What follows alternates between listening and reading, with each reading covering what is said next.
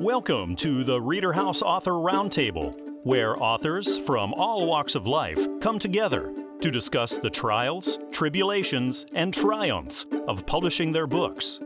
I'm your host, Corey Graham. Join us here every Friday night at 8 p.m. or listen anytime via podcast at Spotify, Apple Podcasts, Stitcher, TuneIn, and PodServe, to name just a few. The Author Roundtable is sponsored by Reader House Online Bookstore, where the independent new authors come first.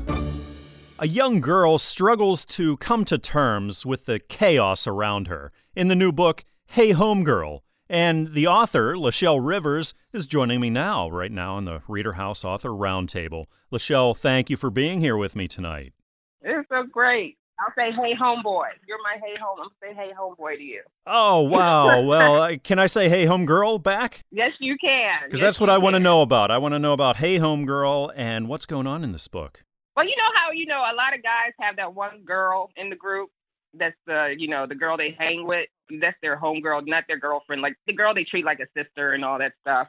Same thing with friends and stuff. I was just, you know, that homegirl. I wasn't that special girl. I was just that, oh, we don't have nothing to do. Let's call Lachelle. You know? and, you know, I love the attention. But after a while, as you grow older, you'd be like, oh, I'm not liking it so much. So, you know, but I feel like being that homegirl sometimes. So it's cool. Yeah, you certainly faced an awful lot growing up. Can you go into it a little bit and what you experienced? It's a bullying thing. A lot of people go through the bullying thing growing up. But when you have a dysfunctional family, and especially if you have you're that little sister, that have a big sister. Some people just go through bullying throughout the family, and the family back then in the '80s, you know, when the drugs was like very hardcore and that's the only way they could make money, I guess it was, you know, seeing people die and a lot of pe- people in the family dying and starting to move around because you want to get away from that sort of thing, you know, with my mom. And you got parents that divorce when you're a little kid. They think, well, you know, they think of the kid last, put it that way. They think of the kid last. A lot of things your parents done, you learn from. That's why I never got married. put it that way. I never got married. I became mentally ill. I'm, I'm disabled now. I wasn't born mentally ill, but mental disability is a big thing that needs to be spoken of. You know, I have epilepsy and bipolarism. They took a piece of my brain out. Just because you don't see the disability doesn't mean that person is disabled. So just let's take say it takes some you know, I, I think more before I speak now. I had a seizure while driving and even after that they didn't know I had epilepsy. It took another seizure after that. It took three seizures before they realized something was wrong with me. And I had to serve jail time because I had a seizure on the, while driving and took some life, you know? Oh my gosh. But I shouldn't have um, been driving in the first place because the first thing on their mind was, you don't have car insurance. So I had to serve time for that. Sell my house, sell everything. So I know what it's like to have it all and lose it all. Material things don't mean as much once you've gone through that. That's what I'm gathering from all of this is in the end it's all about hope. Yeah, I mean, keep hope alive because I've done some crazy things, you know. I've been a lot of things you get into that you don't think you're going to get into because after the brain surgery, I tried doing my artwork. You know, I can still paint. I was like, well, I can still paint. So they take that part of my brain out. So I really tried getting into my artwork and traveling with my art and stuff. But you know, so I still tried. I snuck on the White House grounds. I wasn't one of those people that got caught, you know. so I went to the White House during Easter and said, "Hey, Al Roker's my uncle," and they let me right there, you know, just so I can show my other book because I did a book before this one, trying to get my um type of art out there. Lachelle, how do you do it? You've gone through so much in your life. I mean, every time you just pile it on, and there's something else that you've dealt with. How do you keep your fun, positive attitude having gone through that? I mean, you have to because there's always someone going through worse. And I've been homeless before, but when I take walks with my dog and I see them, I be like, damn, those are some good ass tents. You know, I mean, but they're homeless, but they be rocking some nice tents outside now, man. And they even have the restrooms outside and stuff. I was like, I ain't go. I didn't have this when I was homeless, you know, and stuff like that. Lachelle, thank you for using your creativity, your passion, your humor, and your, your outlook to reach out and help others based on what you've gone through in your life. It's so important. The name of your book is Hey Homegirl. This is by Lachelle Rivers, published by Fulton Books. You can find it at Amazon, Barnes & Noble, iTunes, Google Play, and everywhere else you shop for your books. Well, hey homegirl, thank you for joining me tonight. It's been wonderful. Thank you, homeboy. You have a good one. Author Tommy Russick says there's more to the story of the birth of Jesus than you might know about. In his new book, The Gift of the Lamb. Tommy is right here with me now at the Reader House Author Roundtable. Tommy, thank you for joining me tonight. Well, you're very welcome. So, there's more to the story of Jesus' birth. Can you tell us about what you say in your book?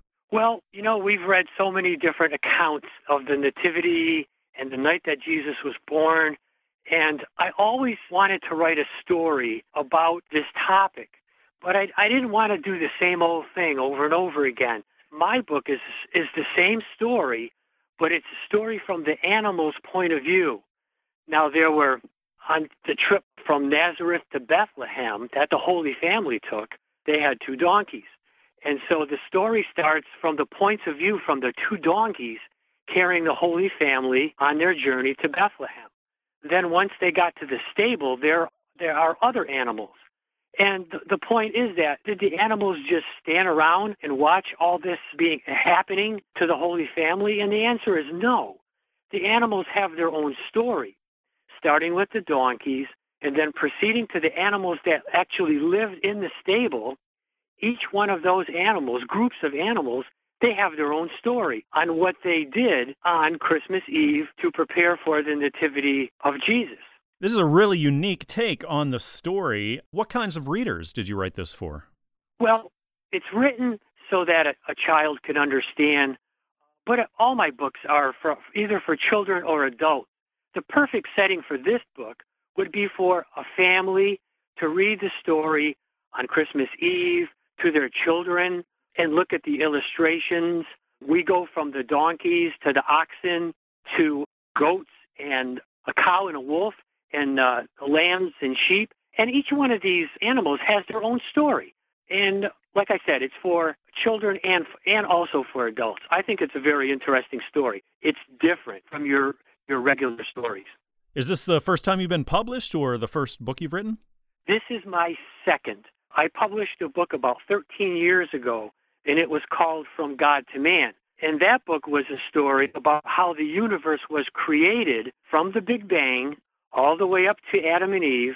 It's a story about how God got together with four helpers, four archangels, and they decided to create a brand new universe. And the, the good thing about this is that the science in the book is true. I have a background in science and religion, and so I made that book fit into the seven days that God created the world but with all the science that went along with it, from the algae to the birds to the plants, all the way up through Earth's history. That was my first attempt in writing a book. And do you have more in store? Are you working on more books? well, I I am completing book number three, which is another story about an animal, about my dog Charlie. And it's also his adoption and his life through his first three years from his point of view. I would really like to get that book published. So we'll see what happens. What advice would you have now for aspiring authors? Well, the thing is that you get your ideas from your experiences. I was a, a research chemist, and I'm also a religious person, and I'm an amateur astronomer. So you put all these three things together. I read a lot, and then I think about things, and whatever you can think about, you, you, you can write about. Just come up with different ideas. If you if you have different explanations for things or just a story, just your basic, easy story, you can just sit down and write about it if, if, if you're inclined to do so. I certainly admire the creativity behind this book. You've got my interest with it, and I encourage listeners to check this out. This is The Gift of the Lamb by Tommy Russick, published by Christian Faith Publishing. You can find it at Amazon, Barnes & Noble, iTunes, and everywhere else you shop for your books. Well, Tommy, thank you for coming on the show tonight. It was great talking with you tonight. Well, thank you for having me. Readers will connect with wildlife in author Greg Monroe's new book, Keokee the Cherokee Boy. Greg's joining me right now here at the Reader House Author Roundtable. Greg, thank you for talking with me tonight. Thank you for having me, sir. Can you tell me about Keokee, the Cherokee boy? Well, he's a young, adventurous Cherokee boy who's bored with village life. He sneaks out of the village to um, roam the forest searching for adventure. And in the course of his adventures, he encounters animals such as crow, otter, and wolf. And as he befriends them, they teach him virtues like patience, wisdom, loyalty, and so forth. He ends up forging a close relationship with these animals, and they accompany him and protect him on his adventures. As the book goes on, in the course of his, of his adventures, he becomes something of a mystery to his fellow villagers and his father. And the book ends with Keokee, his father, and his animal friends making a great journey to a distant village in order to find an answer to the mystery that is Keokee. This sounds like a really fun way to communicate those important values to children. What age range would you say this is good for? Well, initially, when I wrote it, I was targeting children ages 8 through 14. But uh, since the book's been published and released, I've actually received positive feedback from adults who enjoyed the book as well. Is this the first time you've been published? Yes, sir. Congratulations. Thank How you. does that feel? It feels really good. It's, it's kind of like uh, reaching a milestone in life. I'm kind of a goal oriented person. I like to set goals for myself, and it always feels good when you set a goal and you achieve it. About how long did it take you to write this? Well, that's a funny story. Maybe a little bit embarrassing. Um, I actually started it years ago. I was knee deep in a career that I just retired from here about two years ago. I started it, worked on it a while, set back from it as career, social, and family events kind of interrupted its progress. And then when I retired, like I said, about two years ago, I got back into it and decided to go ahead and finish and uh, and you know try to get it published. Now that you've gone through all that, do you have advice for aspiring authors? Well, yes, sir. Now, I don't know how much it's worth because, you know, I'm a new author myself, but I've run into a lot of people that have told me they've always thought about writing a book. What little advice I can give being a new author, I've said go for it. You know, write. The only, the only way to do it is um, start putting words on paper and do it. There's probably pe- a lot of people out there that are excellent writers and could, could get a book published that never try because they're afraid to even Now, being that you're a goal oriented person, have you set a goal for another book? Yes, sir. I've actually I started a, uh sequel where um, Keoki learns some things about what his future holds for him. He kind of touches on the concept of destiny, whether or not you believe in destiny, but the concept that all things from the tiniest creature to humans have a certain purpose in life, whether it's a great purpose or small purpose. So Keoki finds out that he has a destiny throughout the book he has a hard time coming to grips with it because it's kind of scary to him but the second book is about him coming to grips with it and deciding to uh, go ahead and trying to f- fulfill that destiny i won't say what it is because i want to leave that you know to the readers when the book comes out Well, thank you for all the hard work and the passion that's gone into this book. This is Keoki, the Cherokee Boy by Greg Monroe. Published by Fulton Books, you can pick it up on Amazon, Barnes & Noble, iTunes, Google Play, and everywhere else where you would shop for your books.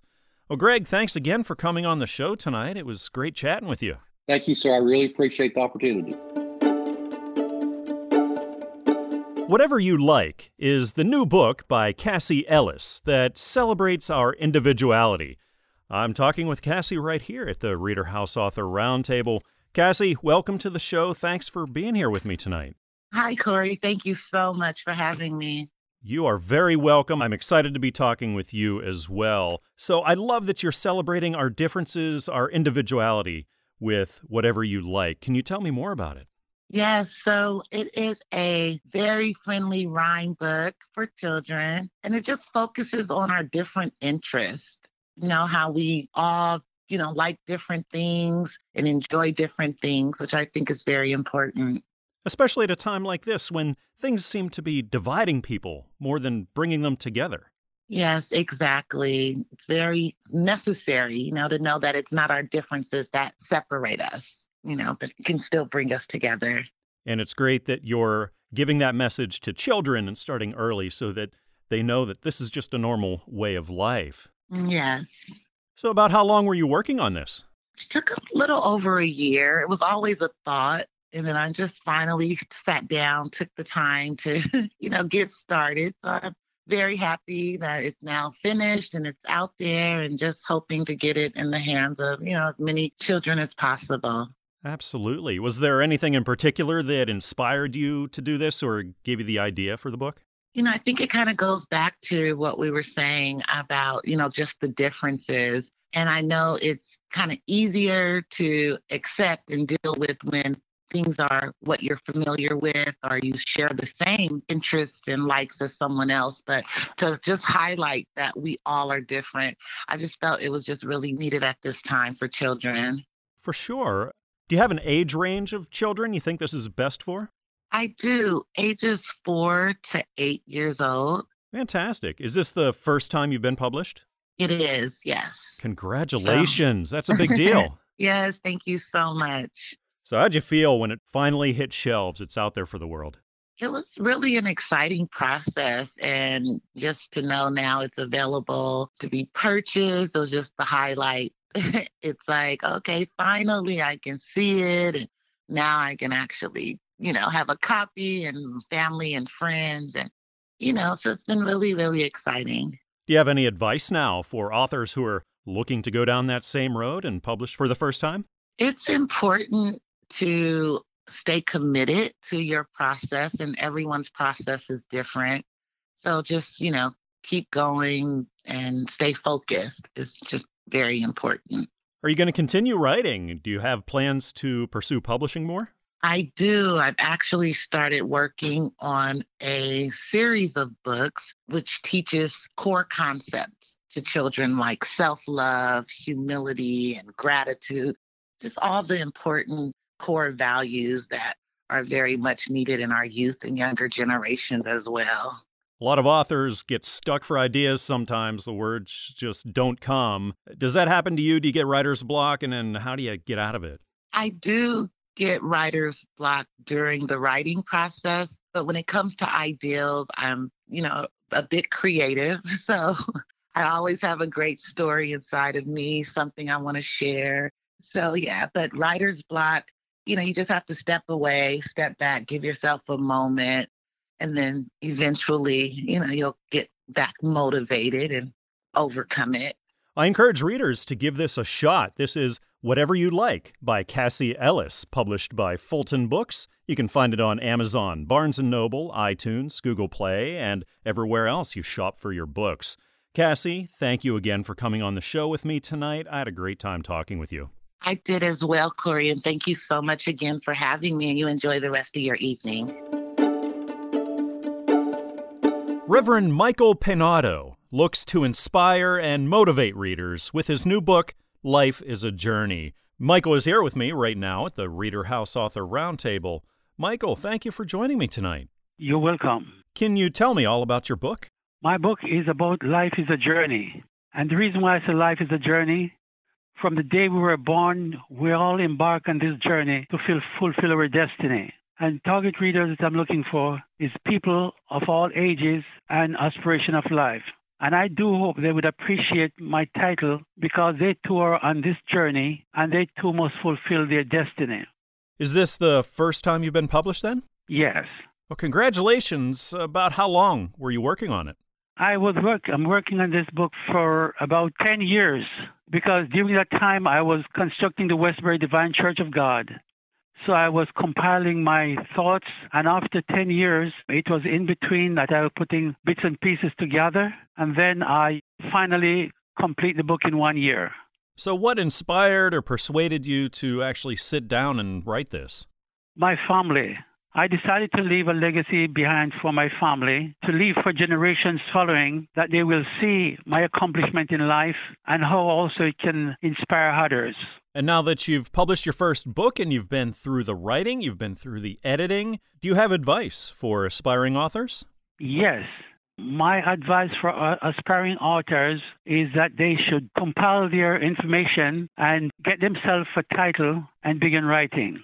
How have your personal experiences, things that you've gone through in your life, affected what's gone into this book?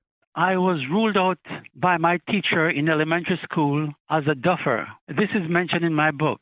Therefore, this book is also for everyone that has been put down to let them know they can succeed and live out their full potential despite the opinion of others.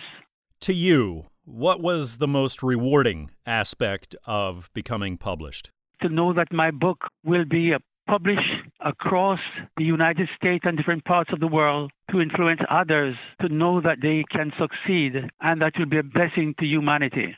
It's indeed one of the blessings of writing is that you can connect with so many people in so many different places all over the world. So, how did you feel seeing that your book was out there? You were published the first time. What kind of feelings did you have? It was the feeling of exuberance, ecstasy, and great accomplishment. And what kind of a reader are you? You know, oftentimes the writers are the most avid readers. So, what kind of things do you read in your spare time?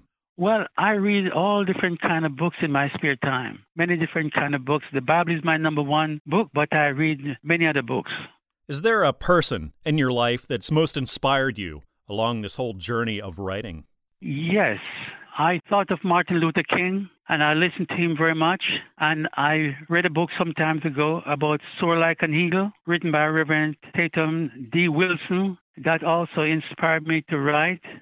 And I read another book written by Dr. Margaret Ellis, and it's a very influential book about people who want to succeed in life and how they can succeed and, and not to give up because they can be great influence on other people. While you were writing this, did you ever get stuck for ideas, where to go next, what to write next, the proverbial writer's block situation? Well, I, I cannot say I did get stuck. One thing I know is that during the time of constructing the, the new church building, I had us to take sometimes a year off or two years off before going back to start writing again. And once I start writing, then things start flowing. Well, thank you for using your gifts and your talents and your experiences to reach out and help people all over the world. This book is called Life is a Journey.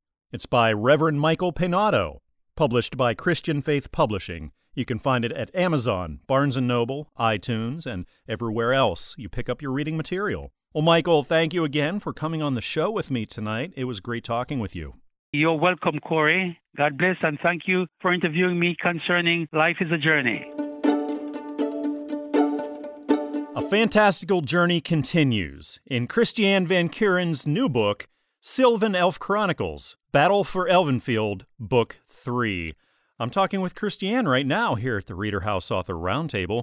Christiane, thank you for joining me tonight. Oh, thank you for having me. So, can you tell us what happens in Book 3? Well, in Book 3, the uh, three pieces get together which happen to be three individuals. They work together and they have to get the troops together, and everybody has to, if they end up coming back, they try to find Nallus, who is the bad boy in the whole thing. But he's already taken off for protection to Slithun Mountain. So, and then they find out that his ultimate goal is to attack Elvenfield, which is the original home and castle of the Graces. So they have to get back there and get it shored up and protect it from Nellis as he comes with his troops to attack and destroy everything.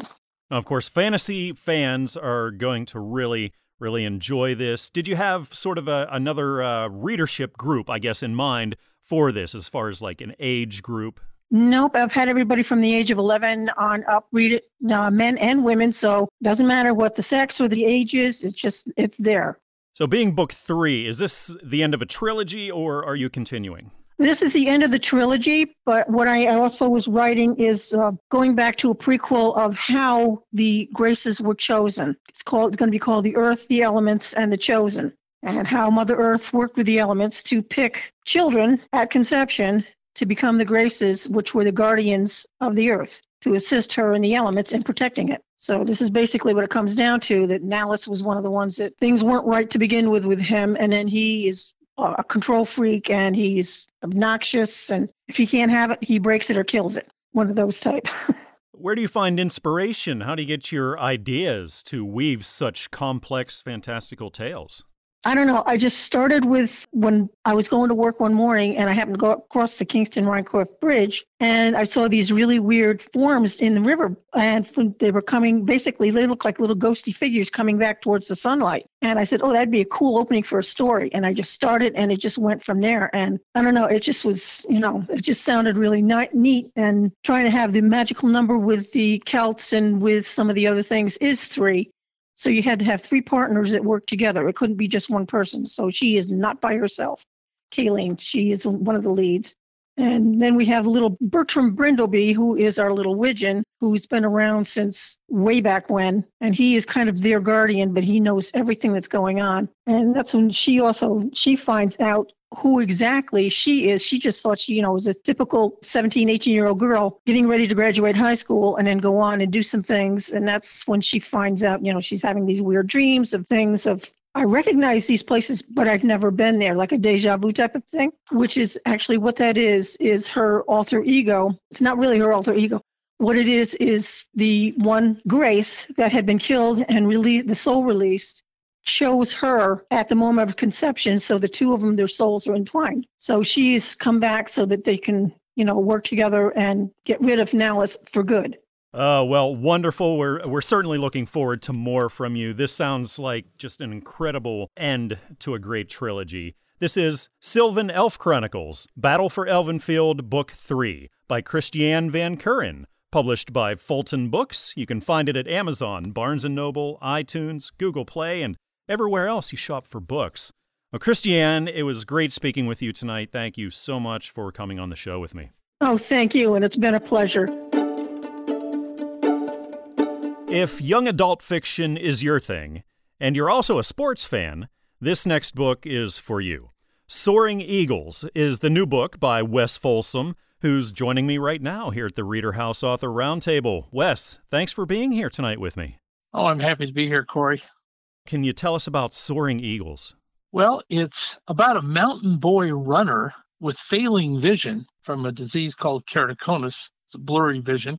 He wants to win a cross country championship, and his training partner is an American bald eagle. That's kind of a question right there. His father, years ago when he was in high school, wanted to win a cross country championship, and he was cheated out of it by two rival families over a lost auction and it caused a great problem in the family. So he trains on the mountain land and saves an eaglet from a tornado. And he brings it back and he's declared a hero and he's nicknamed the Eagle Boy in the local newspaper. He faces the same two families that hindered his father's situation with the land. And now he faces the next generation of boys. Is this the first time you've been published? This is the first time I've been published, yes. I actually first wrote it as a screenplay. And in sixth grade, my sixth grade teacher had a, a, school decathlon championship. I won the school decathlon championship my first semester. I won it my second semester. In uh, 12th grade, as I ran cross country and, and track, I qualified for the championships for Northern League of Los Angeles City. And I was on the starting line. And about 10 seconds before the race, Mr. Osborne, my sixth grade teacher, he called my name out 10 seconds before the race went up. I looked at him up in the stands and he gave me thumbs up. And I knew I would not lose that race. And I won the race by two tenths of a second, earned a scholarship to college where I ran for four years, even ran up to 100 miles a week in training. Wow. Wow. What an amazing story. I know forgiveness plays a huge role in this book. Can you talk about that? Oh, yes. My premise of this mountain story is forgiveness triumphs over generational persecution.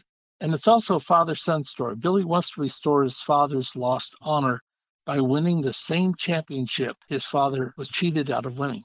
But he faces the same two families who now have sons his same age. And so it's like a repeat performance, which happens too much in life. In the desperate situation, as things go, he's kicked out of school. He winds up at another boys' home but they finally have a challenge between the big school and his boys' home they've been training.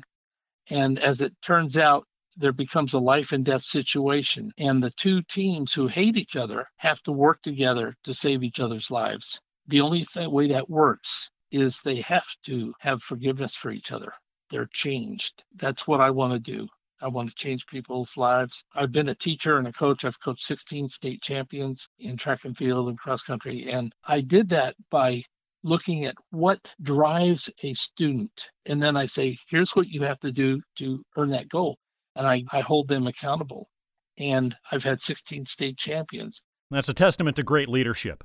Well, thank you for your passion and passing on such important qualities to the next generation. This is Soaring Eagles by Wes Folsom, published by Christian Faith Publishing. You can find it on Amazon, Barnes & Noble, iTunes, and everywhere else you shop for your books. Wes, thank you again for joining me tonight. I had a great time chatting with you. Thank you, Corey.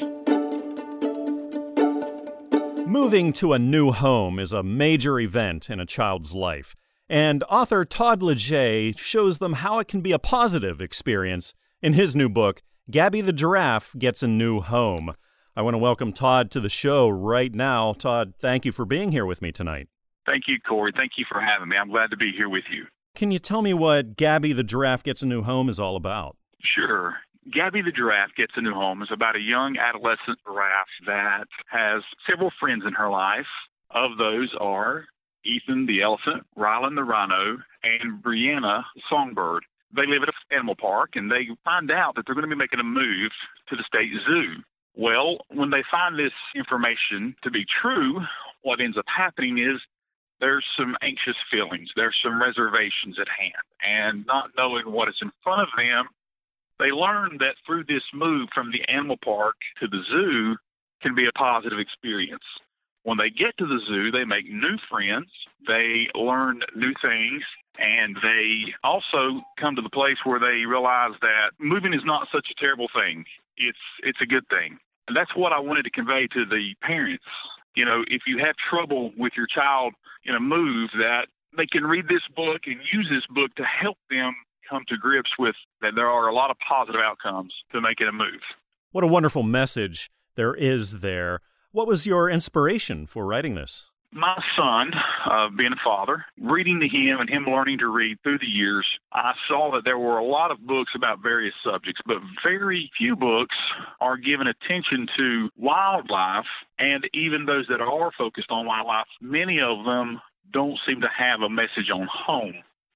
So, with that being said, being a zoo volunteer and a wildlife conservationist at heart, loving wildlife. I wanted to join the two worlds, reading and wildlife, and then right in the middle of it, I wanted to sandwich a good message about home or some type of life application skill. What would you say the age range is for children who would benefit the most? The age range for this book, as I've spoke with several educators and one school system in particular, I had them to look at the book and they put it into their reading system. They have a system that they can plug in a paragraph or two or certain words they tell me that it is second grade, non supported. And then there toward the end of the book, there's a little bit of third grade reading level due to compound sentences. So I would say an average between first and third grade. Is this the first time you've been published or written a book? It is actually. This is my first one. I do have another one that I'm working on currently, and I'm excited about it. But this is my first published work. That is such a huge accomplishment, a big milestone in your life. What are your feelings knowing that, wow, a book of yours is up there and people are reading it? Well, it's very fulfilling. But one thing that continues to bless me and keeps me writing and keeps the excitement about what is happening here is seeing the look on children's faces. Several people who have already bought the book have sent me pictures of their children reading the book and then pictures of them reading the book to their children, some success stories. I'll give a little bit of the book away here. The very last sentence of the book says, Let's go to the zoo. And one of the things that several parents have told me jokingly is, Thank you. Now we have to buy zoo tickets. and so that's exactly what I wanted was the kid to love reading the book. And then also I wanted the, the child to, to be able to love wildlife. So I felt like I had accomplished what I set out to do in publishing this book. And so that's what is fueling me to continue and is what is the blessing here for me. Gabby the Giraffe Gets a New Home by Todd Leger. You can pick it up at Amazon, Barnes & Noble, iTunes, Google Play, and everywhere else that you buy your books. This was published by Fulton Books. Well, Todd, thank you for coming on the show. Thank you for putting these messages out to kids and also, like I said, getting some support out there for our zoos. Absolutely. Thank you. Thank you for having me. I appreciate that. If you spend a lot of time in your car on the road, there's no doubt you've seen or even experienced some pretty crazy things. I'm talking right now with author Diana Pengitor, and her new book, Still Driving, collects some of her more interesting moments among other drivers. Diana, thank you for being here with me tonight. It's a pleasure to be here. It's a pleasure to be talking with you. Still Driving sounds like a really entertaining book. Could you tell me all about it? I grew up in Europe, in Germany, and my father was a driving instructor. So, you know, I, I used to ride with him. He used to pick me up from school, and I would observe his students. Uh, there were some funny moments. Overall, the book is about my personal experience about driving and observing driving habits and car maintenance over you know more than more than 40 years and I wanted to get a message out to people everywhere that being responsible, you need to take care of your, your car and you should obey the traffic rules. After all, that's what they're for. But then when I came here to America, where anything goes, I found that these rules just did not apply to some of these people. And that's how I came up with the idea of writing this book. Also, in um, 2017, I had a very serious car accident, and I started to become even more aware of driving habits and car maintenance, you know, that belonged to other people. And that's when I started taking notes and uh, had the idea of writing this book to get a message out in a humorous way that people should take on some responsibility. In, in Germany, you just don't see anyone driving around with a cracked windshield or, you know, the, the rear view mirrors missing and there's no rubber on the tires. It's just not happening. If they, if they see you, they impound your car. You can't drive anymore. So that, that was um, kind of shocking to me to see this here. Plus, there's stuff here because we're such a mobile country. Seeing a half a house on the road for the first time, it was just amazing to me. I'm like, wow, they move houses. It's just unheard of in my country because the houses are built of brick and mortar and you just can't move houses around like that. So it was quite an experience coming to this country. Now, looking ahead, are you going to continue writing, pursuing publishing more? Yes, I already wrote two more books. I got an idea on another one. It's a nutrition book that's another book to get a message out that people should become more aware of what they eat because we have such an obesity problem in this country. Maybe people will re- realize what they're doing to themselves. This book is called Still Driving by Diana Pengitor, published by Fulton Books. You can find it on Amazon, Barnes & Noble, iTunes, Google Play, and everywhere else you shop for your books. Well, Diana, thank you for your time. Thanks for coming on the show tonight. I had a great time talking. So did I. Thank you, sir, for uh, giving me the opportunity, and I wish everybody out there uh, good luck with the book.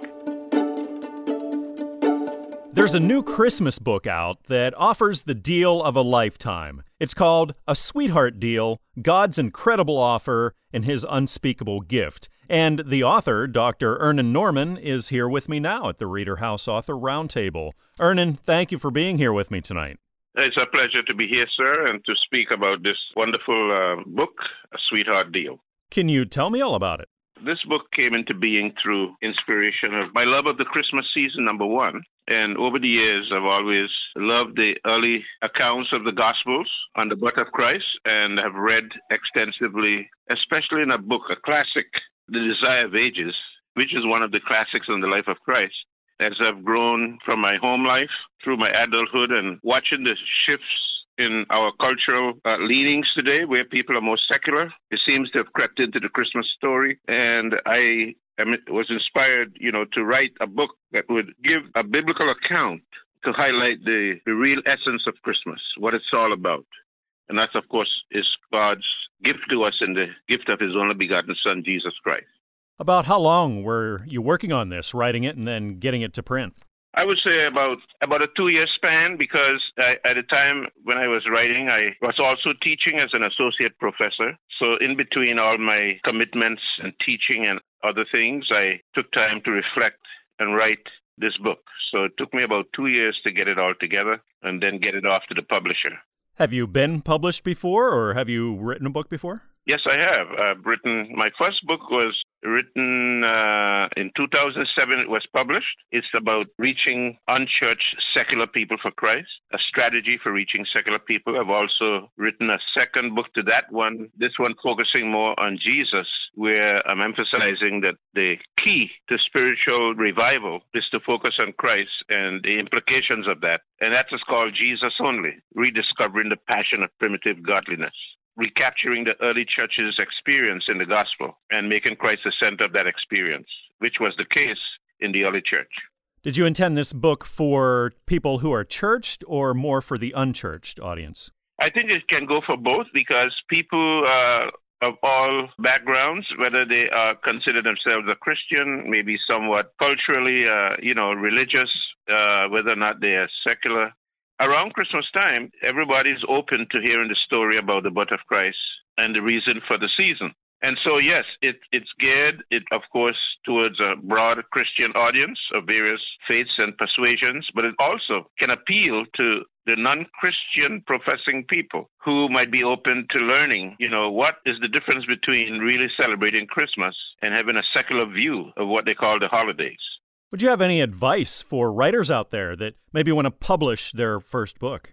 One of the things I've discovered in writing is that writing is involves discipline, but it's also a great deal of inspiration. If you're passionate about something, an idea, and you know it's going to make a contribution to the lives of people, and you want to get those ideas out there, my advice to you is to work on those ideas be disciplined and just follow you know your passion. Writing you know calls for sometimes tedious time where you have to be doing research sometimes writing in lonely hours of the night. But if you stick with it the joy of it is that once you're done you know you've gotten what is on your mind and heart down into published material and uh, you're going to be able to touch lives. So i would advise every author to stay with their passion with their inspiration and work on it and be steadfast and it'll pay off so, if you're curious about the deal of a lifetime here, or you're just looking to strengthen your faith, check this book out. It's called A Sweetheart Deal God's Incredible Offer in His Unspeakable Gift. It's by Dr. Ernan Norman, and it's published by Fulton Books. It's available at Amazon, Barnes & Noble, iTunes, Google Play, and everywhere else you shop for your books. Well, Ernan, thank you for coming on the show with me tonight. I had a fantastic time chatting with you. Thank you, sir. Addiction seems to be something we're hearing about more and more, and Dr. Rick Campana's new book, Chasing Dopamine, aims to help readers better understand addiction and recovery. Rick is here with me right now at the Reader House Author Roundtable. Rick, thank you for joining me tonight. Thank you for having me. Can you tell me what Chasing Dopamine is all about? Chasing Dopamine is an instruction manual on how to survive addiction disorders, which is running rampant in the United States. And just so you understand a little bit about who I am, and I'll make this very brief, I'm a board certified fellow in addiction medicine. I myself am in recovery for many, many years. And I was prompted to write this book because I, I, promised myself once I figured out recovery, I would learn how to chase dopamine the right way. Dopamine is the magic chemical we're all chasing. God put it in our head to alter our behaviors. It's the chemical that makes us feel good. It's as simple as that. Every human being is chasing it. So, addiction disorders are a genetic aberrancy or a, something went wrong with your gene. You have one letter that's off, and it created this predisposition to getting addicted to whatever. And the book is essentially just here it is, straight up in your face. The good doctor here shares his story in chapter one, and then I share my patient stories in chapter two about what I'm using is called medically assisted treatment using two drug, three drugs actually, Suboxone, Methadone, and uh, Naltrexone. And I'm trying to get rid of stigma. I'm trying to educate the public and just trying to save lives. And, and that's it. I had no, you know, desire to write this book because I'm kind of lazy. but my mother in heaven, uh, you know, she said, son, you got to write this book because unfortunately I lost one of my brothers who was a brilliant man. I dedicated the book to him to an opioid uh, overdose. Anyway, that's what it's about. Nothing, nothing fancy, straightforward, easy read, 55 pages. All the money from the book is going to a senior dog sanctuary I'm establishing for uh, senior dogs in Charles City, Virginia. It's a nonprofit. It's getting ready to rock and roll. What would you say is one of the things that is rampant out there that people believe about addiction or about recovery that simply isn't true? That it's, you know, it's a selfishness, character defect. You know, you just want to get high all the time. It isn't. Nobody wishes themselves to get addicted to the extent of what I see. And the tragedy of this is, is that we have a heroin crisis. And there aren't many docs that are helping me. I'm kind of by myself on the front line. I wish more of my colleagues would help me, but we have effective medication we have treatment. There's so many ways of saving these people, and yet I can't tell you how many people I've lost. And unfortunately, they're all under age 35. We don't need to have this. We can effectively treat these patients if we just get rid of this misinformation, stigma. Please read this book, okay? This book will save lives, guarantee you. Well, that's fantastic. I encourage listeners to check this out. This is called Chasing Dopamine by Dr. Rick Campana, published by Christian Faith Publishing You'll find it at Amazon, Barnes & Noble, iTunes, and everywhere else you shop for books. Rick, thanks again for coming on the show. I had a great time talking with you tonight. Hey, me too. And, and thank you so much. And God bless. And everybody stay safe. There's a new book in stores by Robert Deshaies II called Anthology. And I'm talking about it with the author right now. Welcome, Robert, to the Reader House Author Roundtable. Thanks for being here with me tonight. Thank you for having me, Corey. Can you tell me about Anthology? Uh, it's 11 short horror stories featuring one of my favorite characters I've ever created.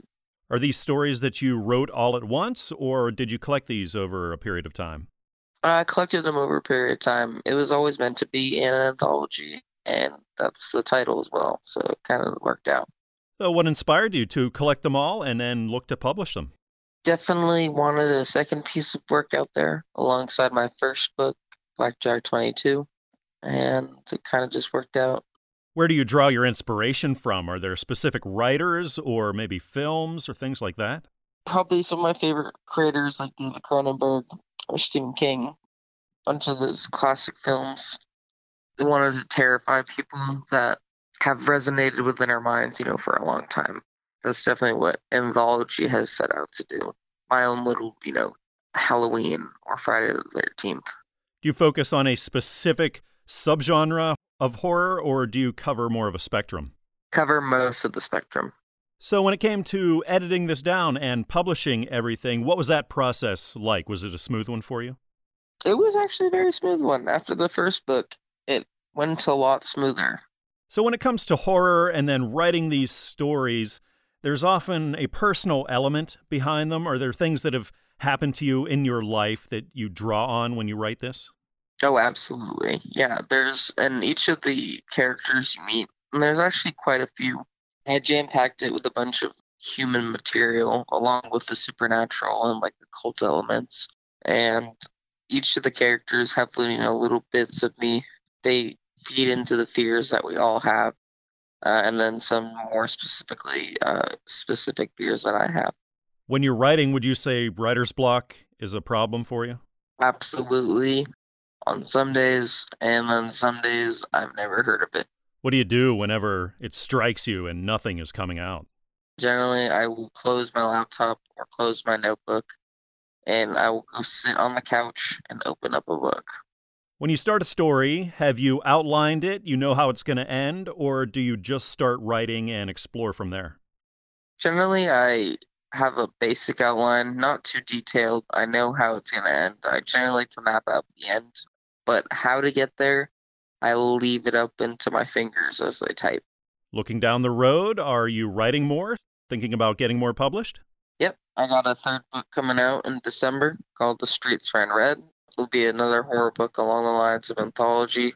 And then I also have a comic publishing company I'm getting off the ground.